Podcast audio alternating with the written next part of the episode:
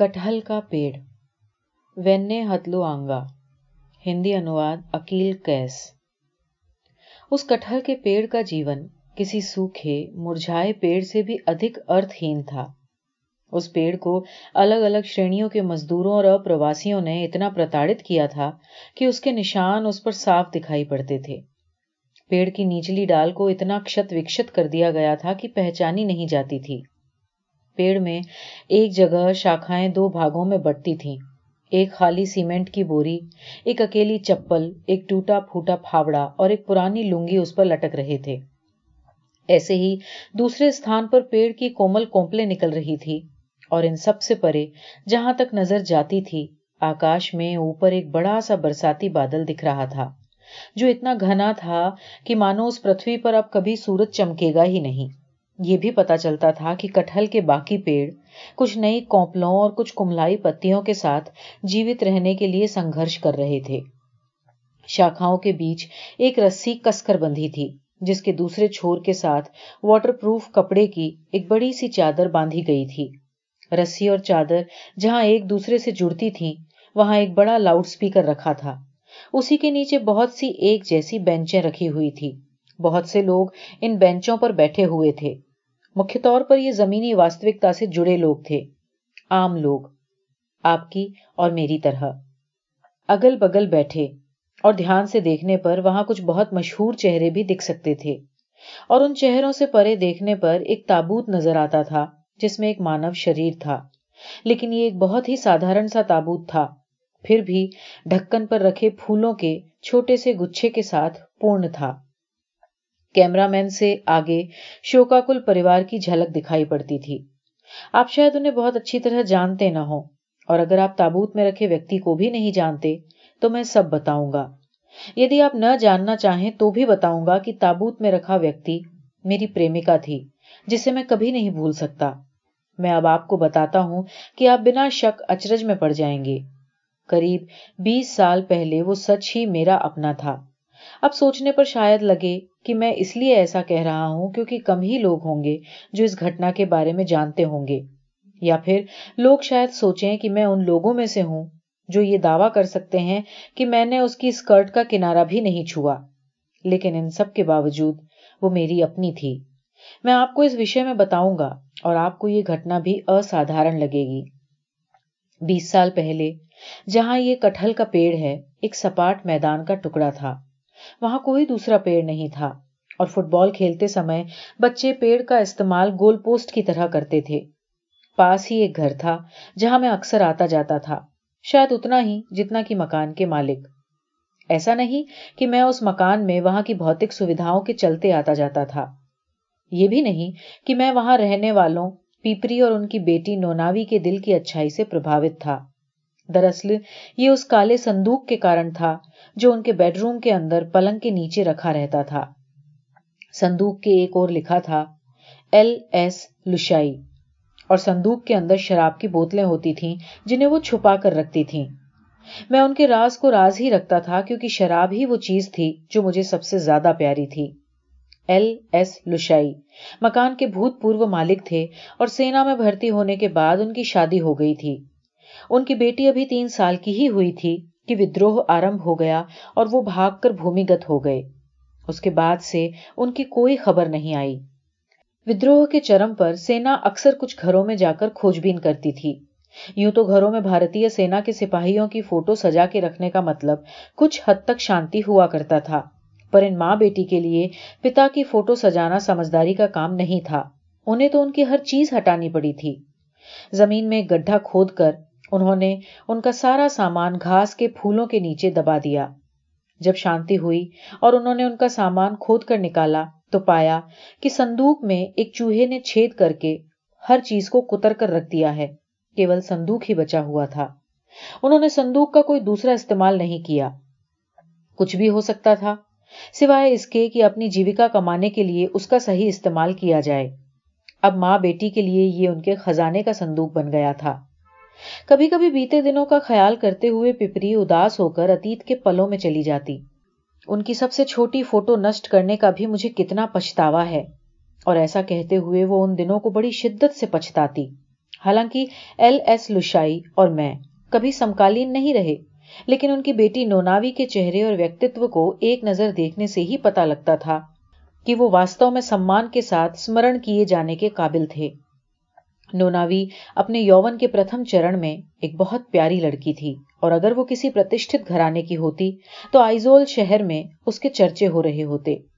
یدپی وہ ایک غریب ودوا کی بیٹی تھی، اوپر سے نیچے تک طریقے سے سجی رہتی تھی، جو گھر میں آنے والے کسی بھی یوا کو آکرشت کرنے کے لیے کافی تھا۔ یہاں تک کہ ہم میں سے کافی ایسے تھے جو اسے سہلانا یا باہوں میں بھر لینا چاہتے تھے، خاص طور پر کچھ جمع چڑھا لینے کے بعد۔ پر وہ ایسی نہیں تھی کہ کوئی اسے اپنی مرضی سے چھو لے۔ لگتا تھا کہ وہ جان بوجھ کر ایسا دکھانا چاہتی تھی جیسے پروشوں کو ناپسند کرتی ہو۔ شاید اس لیے کیونکہ اتنے سارے پریمی اس کے انتظار میں تھے۔ اس لیے وہ فکڑ باز نوجوانوں سے بھاگ کر اپنے بیڈ روم کے اندر لکھت شبدوں کی دنیا میں چلی جایا کرتی۔ ہاں اس کا لگ بھگ سارا سمے کسی کتاب میں سر گڑائے بیتتا تھا۔ میرا نام لالدائی لاوا ہے۔ لوگ مجھے دائیا کہتے ہیں۔ اور اکثر وہ لوگ بھی جو مجھ سے چھوٹے یا بڑے ہوں، مجھے پادائیا بلاتے ہیں۔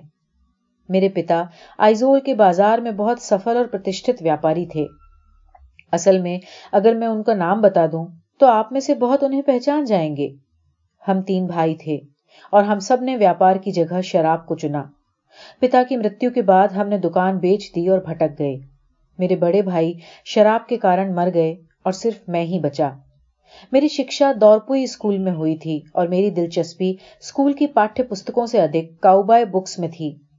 میں ڈسٹی فوگ اور بووی نائف کے ساتھ زیادہ ویست تھا اور چڑھتی جوانی میں میری دلچسپی جینس پہننے، درست کی گئی جیپوں میں گھومنے اور چاقو سے شکار کرنے میں زیادہ تھی۔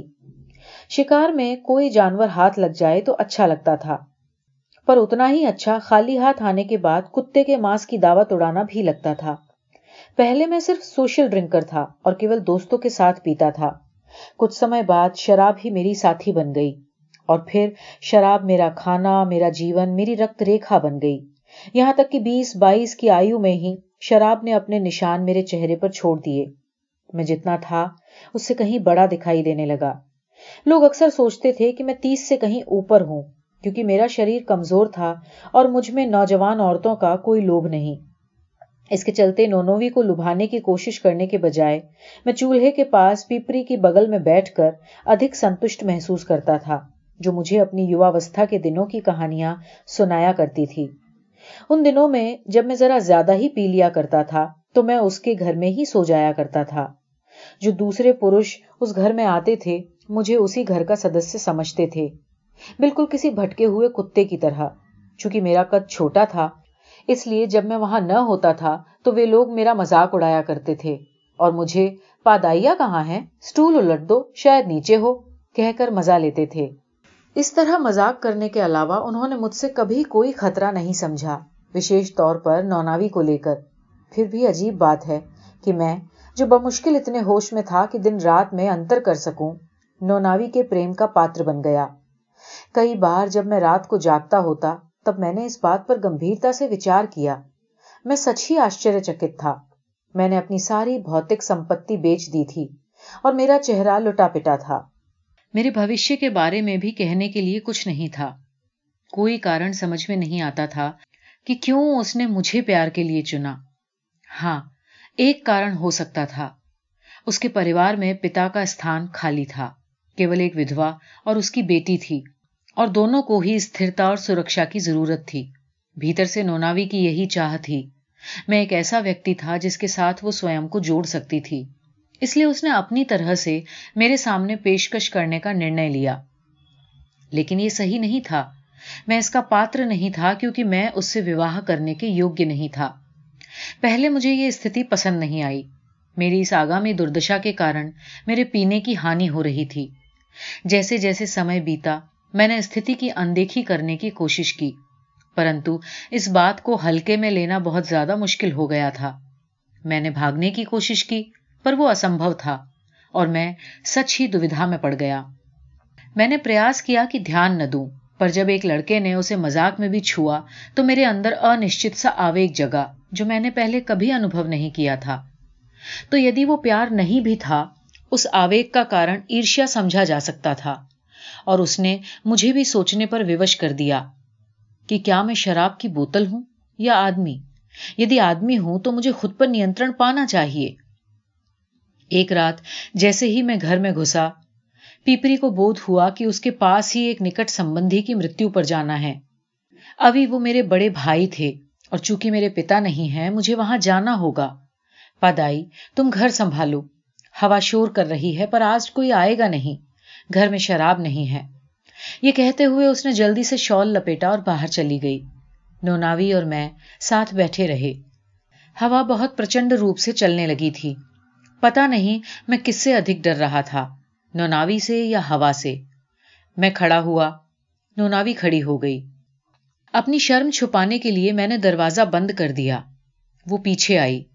میں نے دروازہ کھولا، باہر گیا اور مرغی کا دربا بھیتر لے آیا۔ نوناوی میرے پیچھے باہر گئی۔ میں نے زیادہ گھنے کٹہل کے پیڑ کے نیچے شرن لی۔ نوناوی تب بھی میرے پیچھے چلی آئی۔ ہم کھڑے ہو گئے۔ آمنے سامنے کی بجلی چمکی۔ بجلی کی اس چمکدار کوند میں اس کا چہرہ دمکا۔ اچانک بتی گل ہو گئی اور اس اندھا کر دینے والی بارش اور کوڑے مارتی ہوا کے بیچ نوناوی نے میرا آلنگن کیا اور تب میں ایک پروش بن گیا۔ ہرے بھرے کٹہل کے پیڑ کی سگنتا میں آندھی بارش کی آڑ میں یہ سب کیا ہوا؟ یہ ساری دنیا سے انجانا تھا۔ صرف ہوا، بارش اور کٹہل کے پیڑ کو معلوم تھا۔ میں سمجھ نہیں سکا تھا کہ کیا ہوا۔ حالانکہ پپری کا گھر اکثر آمنترن دیتا تھا، پر مجھے کبھی پرلوبھن نہیں ہوا۔ میں دوسرے چراگاہوں کی تاک میں رہنے لگا۔ اس بیچ نوناوی نے مجھے ڈھونڈ لیا اور کہا کہ اسے شک ہے کہ وہ گربوتی ہے۔ نشے کے ویاموہ میں میں اس پر ہنسا اور وہ اسہائے روتی رہی۔ جو بچہ میرے پیٹ میں ہے کبھی بنا پتا کے نہیں رہے گا۔ کیسے؟ میں خود اپنا فیصلہ لوں گی۔ بعد میں سنا کہ اپنی نراشا میں اس نے ایک دوسرے پروش کی باہوں میں سانتونا پائی۔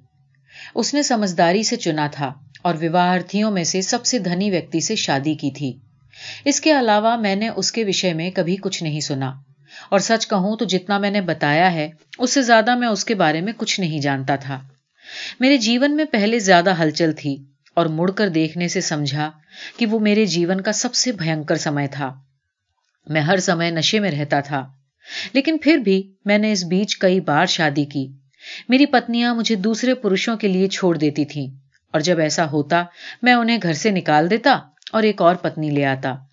میرے پریوار نے مجھے ماسٹر رول کا ایک کام دلا دیا تھا اور میرا کام مجھے کئی گاؤں میں لے جاتا تھا۔ اس بیچ میں نے نئے سرے سے جیون جینے کی کوشش کی۔ پر بیکار۔ زیادہ پینے کی وجہ سے میں وہاں سے بھی نلمبت کر دیا گیا۔ میرے پاس اب آئیزول میں رہنے کے لیے گھر بھی نہیں تھا۔ میرے سارے رشتے داروں کی مرتو ہو چکی تھی، اس لیے میں نردیش بھٹکتا رہتا۔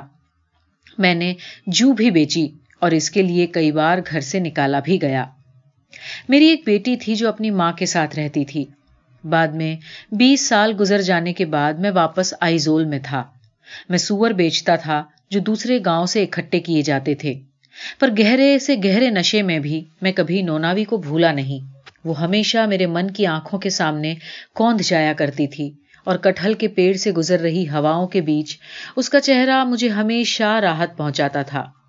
خوشی، غم اور نراشا کے کھڑوں میں مجھے نوناوی کا چہرہ دکھ پڑتا اور ایسی ایک بھی رات بتانا مجھے یاد نہیں جب میں نے اس کے مکھ کی جھلک نہ دیکھی ہو۔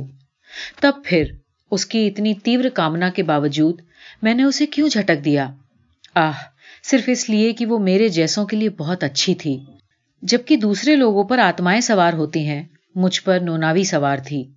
پچھلی شام ہم چمفائی سے ایک ٹرک لے کر آئے تھے۔ سوروں کا مالک چمفائی کا ایک امیر آدمی تھا اور وہ آس پاس کے گاؤں سے سور خریدتا تھا۔ بیچ بیچ میں وہ ایک ٹرک سور آئیزول بھیجتا رہتا تھا اور میرا کام راستے بھر سوروں کی چوکیداری کرنا تھا۔ یہ میری دسویں ٹرپ تھی۔ یہ فائدے مند نہیں تھا، پر مجھے ویست رکھتا تھا اور میں کم پیتا تھا۔ اس لیے مجھے لگتا تھا کہ سوروں کا ساتھ مجھے مافک آتا ہے۔ چونکہ میں منشیوں کی اپیکشا سوروں کے ساتھ ادھک وقت بتاتا تھا، اس لیے میرا کوئی دوست بھی نہیں تھا۔ پچھلی رات باقی راتوں سے زیادہ کھلبلی بھری تھی، کیونکہ جھنڈ میں ایک ایسا سور تھا جسے دوسرے ستا رہے تھے۔ یہ دیکھنے کے لیے کہ کوئی نقصان نہ ہو، میں ٹرک کے پیچھے سوروں کے بیچ میں کھڑا ہو گیا۔ ساری رات بارش کے تھپیڑے لگتے رہے اور جلد ہی سوروں کی مینگنی کے ساتھ میں مٹی سے ڈھک گیا۔ صبح میں نے سوروں کے بیچ بیٹھے بیٹھے سونے کی کوشش کی۔ نیند نہیں آئی کیونکہ نوناوی میرے من کی آنکھ میں کوند رہی تھی۔ میں نے تھیلے میں رکھی شراب کا گھونٹ بھرنے کی کوشش کی۔ مگر ڈر تھا کہ نشے کی بے ہوشی میں میں نوناوی کی تصویر اتنی صاف نہیں دیکھ پاؤں گا۔ اس لیے پینے کی ہمت نہیں کی۔ جتنا میں ہوش میں ہوتا، اتنا ہی نوناوی کا چہرہ صاف دکھائی دیتا۔ پھر ایسا لگتا کہ اس پل میں نے شراب کی جگہ نوناوی کو چنا۔ حالانکہ وہ اب کسی اور کی پتنی تھی۔ میں نے فیصلہ کیا کہ اسے ایک بار پھر سے دیکھنے کے لیے میں اسے ڈھونڈ نکالوں گا۔ پو پھٹنے کے ساتھ ہی ہم آئیزول پہنچ گئے اور سوروں کو ہم نے ایک بڑے سے باڑے میں بند کر دیا۔ راستہ اوبڑ کھابڑ تھا اور سگریٹ کے کش بھرتا میں کچھ دیر آرام کے لیے رکا رہا۔ کیونکہ میں سوروں کی مینگنی سے ڈھکا تھا، اس لیے گھر کے اندر نہیں گیا۔ لیکن کچھ دوری پر انتظار کرتا رہا۔ ایک آدمی جو سور خریدنا چاہتا تھا، میری بغل میں کھڑا تھا اور دینک واگا لینی پڑ رہا تھا۔ میں نے اخبار میں دیکھا اور پڑھا۔ لالپیا لوڈی، نونوی، کو آج دفنایا جائے گا۔ میں نے اسے اخبار چھین لیا اور زیادہ غور سے پڑھا۔ لیکن ہائے، نانوی، یہ میری نانوی ہی تھی۔ اگر کٹھل کا پیڑ نہ رہا ہوتا تو میں وہ مکان ڈھونڈ بھی نہ پاتا۔ پیڑ کے پاس والی کبھی پریچت جگہ اور وہ آنگن جہاں بچے کھیلا کرتے تھے۔ پاس چل رہے نرمان کے ملبے کے تلے دب چکے تھے۔ ایک نیا مکان بن گیا تھا اور درشی بہت ہی بدل گیا تھا۔ کہاں تھا دروازہ؟ ایندھن کی لکڑی کا ڈھیر، مرغیوں کا ڈربا اور ایل ایس لشائی کا صندوق۔ ان میں سے کچھ بھی وہاں نہیں تھا۔ اور وہ ایک ویکتی جو مجھے سب سے ادھک پری تھا۔ اب تابوت میں لیٹا تھا۔ فوٹو سیشن کے دوران پاس بیٹھے کچھ لوگ پھس پھسائے اب برادری چین کی سانس لے گی۔ ہاں وڈمبنا ہی ہے۔ پریوار بڑا تکلیف دہ تھا۔ مجھے معلوم نہیں کہ پپری کے گزر جانے کے بعد کیا ہوا۔ نوناوی کو سب وراثت میں ملا اور زیادہ تر زمینیں اس نے بیچ دی وہاں کھڑے دونوں بچے اس کے ہیں اور پریوار میں اب بس یہی بچے ہیں۔ ان کے ساتھ کون رہے گا؟ دونوں بڑے ہیں اور پریپکو ہو چکے ہیں۔ بیٹارن مانویا اپنی عمر کے دوسرے جوانوں سے بھن ہے۔ وہ ینگ میجو ایسوسیشن کے نیتاؤں میں سے ایک ہے۔ عجیب ہے کہ اس کی ماں نے اس کے نام پر بٹا لگایا۔ اور رنمانویا کے پتا، کچھ سمے پہلے ان کی موت ہو گئی۔ وہ شرابی تھا اور نوناوی وہ سب کچھ بیچتی تھی جو اس کے پاس تھا۔ صرف شراب ہی نہیں، اسی لیے اس نے اتنا چھوٹا جیون جیا۔ چپی چھائی رہی۔ جبکہ میں زیادہ دھیان دے کر سننے لگا تھا۔ کیا پکا کر لیا ہے؟ ایچ آئی وی ہاں ہاں بالکل۔ اسپتال کے ادھیکاریوں نے اس کا شریر پلاسٹک کی چادروں میں لپیٹا تھا۔ جلدی ہی آندھی پانی آ جائے گا۔ یہی بہانا ہے، یہاں سے چلے جاتے ہیں۔ میں اور ادھک سننا نہیں چاہتا تھا۔ نوناوی کے دونوں بچے تابوت کے پیچھے کھڑے تھے۔ دکھ کے آنسو بہاتے اور انہیں سانتونا دینے کو کوئی نہیں۔ چھوٹی والی قریب سولہ ورش کی لڑکی تھی اور لگ رہا تھا جیسے ماں کے سانچے میں ڈھلی ہو۔ مجھے اس سمے کی یاد آئی جب میں اور نوناوی پہلی بار ملے تھے۔ میں کانپ اٹھا۔ اس کے بھائی رنمانویا کو دیکھ کر جو قریب بیس ورش کا یوک تھا۔ میرے بال کھڑے ہو گئے۔ حالانکہ میں یاترا کے کارن گندا تھا اور اس بات کے باوجود کہ میرا شریر دھیرے دھیرے کشن ہو رہا تھا، میری آنکھیں اب بھی کافی ٹھیک تھیں۔ میں اپنے بیٹے رنمانویا کو بہت دور سے ہی پہلی نظر میں پہچان گیا۔ اچھا ہوئی کہ میں اس کے پاس جاؤں، اسے باہوں میں بھروں اور اپنا بیٹا کہہ کر پکاروں۔ مگر خود کو دیکھ کر میں یہ سمجھ گیا کہ میں سوروں کی مینگنی سے سنا ہوا ہوں۔ اس لیے میں پوری طرح اویوستھت وہیں کھڑا رہا۔ مجھے معلوم تھا کہ یدی میں آگے بڑھا تو پاگل سمجھا جاؤں گا۔ اس لیے چکرایا سا کھڑا رہا۔ میں تیزی سے کانپ رہا تھا، پھر بھی نشچل تھا۔ میں نے پھر کٹہل کے پیڑ کو دیکھا۔ کیونکہ ایک وہی تھا جو پریچت تھا۔ جیسا وہ کہے گا، میں ویسا ہی کروں گا، کیونکہ وہ بھی اپنے جیون کے انتم چرن میں تھا۔ کٹھل کا پیڑ اب بھی گوڑ تھا۔ میں رنمانویا کو کیوں نہ بتاؤں کہ وہ میرا بیٹا ہے؟ ہم میں سے کوئی بھی وفادار نہیں تھا۔ میں جیوت تھا، پر پاپ سے برباد تھا۔ نوناوی کو پاپ نے کچل کر مار ڈالا۔ پر پھر بھی سماج دوارا ہم پر انگلی اٹھانا اچت نہیں تھا، کیونکہ بھاگیہ دوارا ہمارے سامنے بچھائی گئی راہ بہت ٹیڑھی میڑھی تھی۔ حالانکہ ہم کو دھول برابر سمجھا جاتا تھا۔ میرے خیال میں ہم اب بھی کافی صاف تھے۔ دنیا یہ سب نہیں سمجھتی تھی، لیکن کٹہل کا پیڑ پوری طرح سمجھتا تھا۔ اپنی سمانوبھوتی کے ثبوت کے طور پر وہ لوگوں دوارا ستائے جانے کے باوجود اب بھی جیوت تھا۔ جب تک کٹہل کا پیڑ جیوت تھا، مجھے لگا رن مانویا کو یہ سب معلوم ہونا چاہیے۔ لوگ جو سوچتے ہیں، سوچنے دو۔ میں سب بتا دوں گا۔ فوٹو سیشن ختم ہو چکا تھا اور اوپر آسمان میں وشال کالے بادل منڈرا رہے تھے۔ تبھی اچانک بجلی کڑکی۔ پورو دشا سے ہوا کا جھونکا آیا اور سبھی ایک ساتھ اٹھ کھڑے ہوئے۔ پلاسٹک کی چادریں چاروں اور چکر کھاتی رہیں۔ کٹھل کا پیڑ زور سے کرکرایا۔ میں نے تابوت کی اور بھاگنے کی کوشش کی، جبکہ بھیڑ نے میری دشا میں بھاگنے کا پریاس کیا۔ ہم ادھر ادھر بھاگنے لگے اور میں گر پڑا۔ نوجوانوں کی ٹولی نے تابوت کو مکان کی سرکشا میں رکھ دیا۔ کچھ تھے جو تابوت کے ساتھ قبرستان جانا چاہ رہے تھے۔ کچھ ہر چیز کے بے تکے پن کو لے کر بحث کر رہے تھے۔ باہر بارش پلاسٹک کی چادروں پر تھپیڑے مار رہی تھی اور کٹہل کے پیڑ کو لگ بھگ اکھاڑے ہی ڈال رہی تھی۔ طوفان آیا۔ ہوا کا تیز جھونکا ایک بار پھر آیا اور دنیا زیادہ اندھیری ہو گئی۔ بھیڑ اور اویوستھت ہو رہی تھی اور ہوا نے کٹہل کے پیڑ کے اندر لٹکے کپڑے اوپر آسمان میں اڑا کر بالکل تتر بتر کر دیے۔ کٹہل کے پیڑ نے پوری کوشش کی تھی۔ اگر کسی طرح بل اکٹھا کر کے ایک بار پھر کھڑا ہو جائے، میں ایک ساتھ اس کا گواہ اور پوشک دونوں بنا۔ پلاسٹک کی چادروں کی انتم پھڑپڑاہٹ کے ساتھ پیڑ زور سے چرمرایا اور بجلی کی ریکھاؤں کے بیچ میں نے نوناوی کا چہرہ نہیں کٹہل کا پیڑ دیکھا، انتم روپ سے ڈہتے ہوئے۔ میں نے کٹہل کے پیڑ کا انت دیکھا اور تبھی میں بھی آخری طور پر رک گیا۔ جاگو میں نے خود سے کہا، آؤ، بجلی، طوفان، آندھی اور بارش، بھیانک باڑھ کی طرح آؤ۔ اپنے ابھیشاپوں کا پیالہ لاؤ اور یہاں انڈے لو میں سب کو سہوں گا۔ نرک کی آنکھ کو دہکاؤ۔ اپنے سارے ابھیشاپ اس میں ملاؤ اور کیول مجھ پر برسا دو۔ تم، بت بن کر کیوں کھڑے ہو؟ یہ گھٹنائیں دیکھے جانے کے سکھ کے لیے نہیں ہیں، ہماری مدد کرو۔ ایک پکار آئی۔ میں نے جواب نہیں دیا، بلکہ ایک زور کا مکہ جمایا۔ میں آئیزول کے پولیس اسٹیشن میں جاگا۔ سوجا، نوچا، کھروچا، خون سے لت پت۔ بھوری وردی پہنے ایک آدمی نے مجھے کمرے کے اندر جگایا اور مجھے پتا چلا کہ میں مشکل سے چل پا رہا تھا۔ کچھ لوگ آپس میں میرے بارے میں باتیں کر رہے تھے۔ مجھے شک ہے وہ نشے میں ہے۔ بات کرنے کے لائق نہیں ہے۔ ارے پاگل ہے، اسے سارا دن حوالات میں کیوں رکھا؟ اسے چھوڑ دو۔ اس کا کچھ سامان ہے؟ نہیں نہیں، صرف وہ رسی جس سے وہ بندھا تھا۔ اسے پھینک دو، نہیں تو شاید وہ اس سے پھانسی لگا لے۔ دھیرے دھیرے میں نے پولیس اسٹیشن اور مکھ سڑک کے بیچ کا راستہ پار کیا۔ دورپوئی محلے میں لوگوں کی بھیڑ تھی۔ میں اس مکان کو دیکھتا رہا جو کبھی ہمارا تھا۔ اس میں رہ رہے لوگ میرے لیے انجان تھے۔ کوئی مجھے نہیں جانتا تھا، کسی نے مجھے نہیں بلایا۔ میں بائیں موڑا اور اسٹینڈ پر کھڑی بہت سی ٹیکسیوں کی طرف بڑھا۔ تبھی اچانک کوئر کا مدھر سور سنائی دیا۔ ایک رم استھان ہے، ادھار کیے گئے لوگوں کا ادبت استھان، ایک دھنیہ شاندار استھان، بادلوں سے بہت پرے۔ میں نے جانا کہ یہ گانا دورپوئی چرچ سے آ رہا ہے۔ جب میں چھوٹا تھا تو میں وہاں پرارتھنا کیا کرتا تھا۔ کتنا سندر گیت ہے۔ کون گا رہا ہے؟ میں نے پوچھا۔ پریسپٹری کوئر سیشن کے لیے ابھیاس کر رہے ہیں۔ اتر ملا۔ کاش، یہ دعوت دے رہے ہوتے۔ میں نے اپنے آپ سے کہا۔ میری بات پر ان کا ہنسنا سنائی دیا، پر کوئی فرق نہیں پڑتا تھا۔ چرچ کے اندر ایک آدمی نے مجھے روکا اور آشچر سے دیکھا۔ کیا چاہتے ہو؟ اس نے پوچھا۔ کتنا سندر گاتے ہیں آپ۔ میرا دل چھو لیا۔ میرا ونیت اتر تھا۔ وہ چپ رہا اور بہت دیر تک مجھ کو دیکھتا رہا۔ پھر پوچھا، بیچارے، تو تم اپنے پاپوں کا پشچاتاپ کرنا چاہتے ہو؟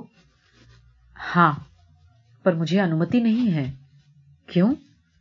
کون روکے گا تمہیں؟ کٹہل کا پیڑ۔